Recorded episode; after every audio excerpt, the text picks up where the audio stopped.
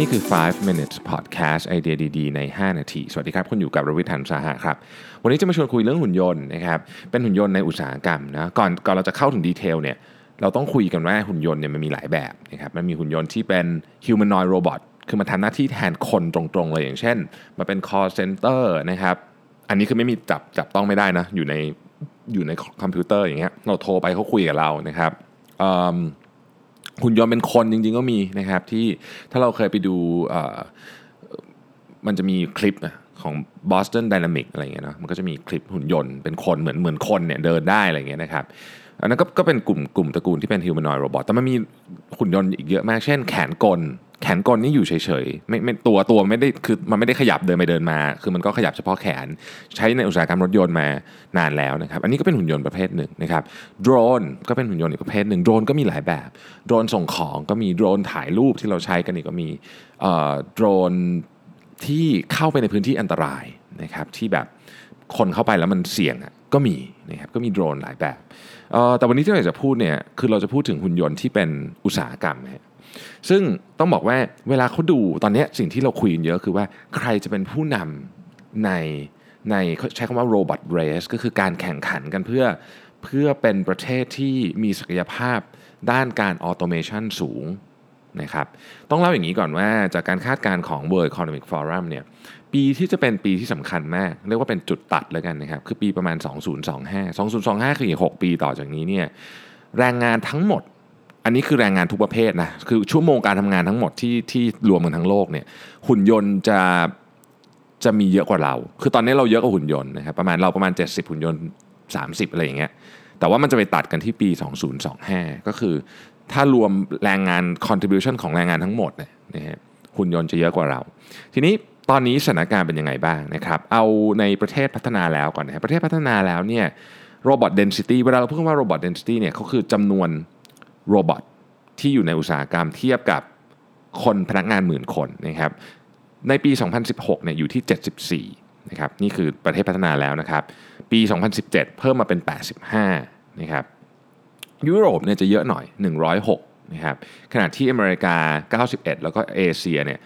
75นะฮะแต่ถ้าพูดถึงอัตราการเพิ่มเนี่ยประเทศจีนเป็นประเทศที่เพิ่มอัตราสูงที่สุด นะครับแต่ถ้าพูดถึงจำนวน robot density ณตัวเลขสุดท้ายที่เก็บกันคือปี 2017เนี่ยนะครับ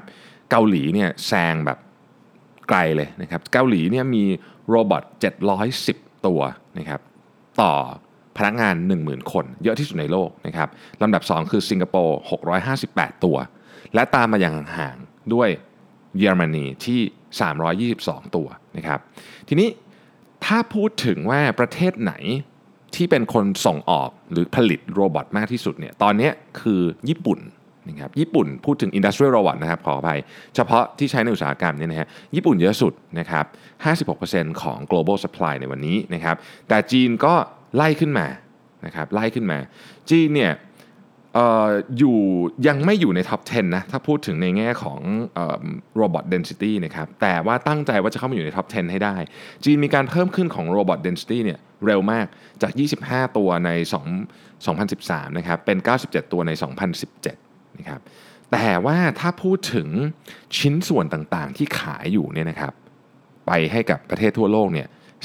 36%มาจากจีน 56%มาจากญี่ปุ่น 36%มาจากจีน อันนี้คือคือชิ้นส่วนที่เป็นหุ่นยนต์ที่ใช้ในอุตสาหกรรม อันนี้เราพูดอย่างอย่างขอเน้นอีกครั้งว่าเราพูดเฉพาะหุ่นยนต์ที่ใช้ในอุตสาหกรรมนะครับ ดังนั้นเนี่ยจะเห็นว่าตอนนี้มีการแข่งเขาเรียกว่าเป็นเรสของหุ่นยนต์นะครับ อย่างที่บอกว่ามันมีเรื่องสำคัญ 2 เรื่องที่เราต้องดูคือ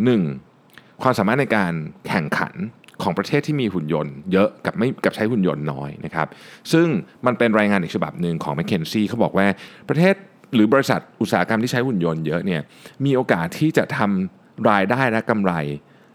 เพิ่มขึ้นเทียบกับคนที่ใช้น้อยนะฮะอยู่ประมาณ 1.2 เท่าทุกปี เพราะฉะนั้นแกลมันจะห่างออกไปเรื่อยๆนะครับและความจริงที่ว่าในปี 2025เนี่ยหุ่นยนต์จะทำงานเยอะกว่าเราละรวมกันทั้งหมดเลยในโลกเนี่ยหุ่นยนต์จะทำงานเยอะกว่า เพราะฉะนั้นเรื่องนี้จึงไม่ใช่เรื่องที่คือไม่ไม่ไม่ใช่เรื่องที่เราควรจะเหมือนกับ ปล่อยให้มันผ่านไปตามตามตามมีตามเกิดใช้คำนี้แล้วกันนะผมคิดว่าเราอาจจะต้องในฐานะประเทศไทย ซึ่งเราไม่ได้เป็นผู้นำทางด้านเทคโนโลยีอันพวกนี้อยู่แล้วเนี่ยเราต้องมาดูว่าเราจะเราจะยืนโพสิชันของเราอยู่ตรงไหนนะครับเพราะว่าการที่เอาหุ่นยนต์เข้ามาใช้เนี่ยมันหมายถึงการเปลี่ยนแปลงหลายเรื่องนะการผลิตนะครับฐานการผลิตสถานที่ด้วยคือตอนนี้เขาสามารถทำการผลิตที่ถูกลงในในประเทศเขาเองได้ไม่จำเป็นต้องมาอยู่กับเราด้วยเหตุผลที่ว่าเขา automate ของเยอะนะครับแล้วก็ต้องดูว่าคู่ค้าของเราเนี่ย มีสิทธิ์ที่จะใช้หุ่นยนต์มาทดแทน การใช้โรงงานในประเทศไทยหรือเปล่า นี่เป็นประเด็นที่ 1 ประเด็นที่ 2 คือในฐานะการแข่งขันของประเทศเนี่ยเรามองเรื่องนี้ยังไงบ้างนะครับหุ่นยนต์เราไม่จำเป็นจะต้องมีแขนกลหรืออะไรพวกนี้อย่างเดียวแต่ว่าเราสามารถไปทำหุ่นยนต์ในใน sector อื่นก็ได้ อย่างเช่นหุ่นยนต์ที่เป็นเนี่ยอยู่ในอยู่ในเว็บอยู่ในเซิร์ฟเวอร์อยู่ในอะไรเงี้ยที่มันคุยกับคนได้อะแต่ผมคิดว่า ภาคภาครัฐด้วยนะ จริงๆ เราต้องต้องพูดถึงภาครัฐด้วยครับและผู้ที่พอจะมีความสามารถในการแข่งขันเรื่องนี้นก็คือบริษัทขนาดใหญ่ของประเทศไทยเนี่ยคงต้องเริ่มคิดแล้วล่ะว่าจะทำไงกับ Rise of the Robots ดีนะครับขอบคุณที่ติดตาม 5 minutes ครับ สวัสดีครับ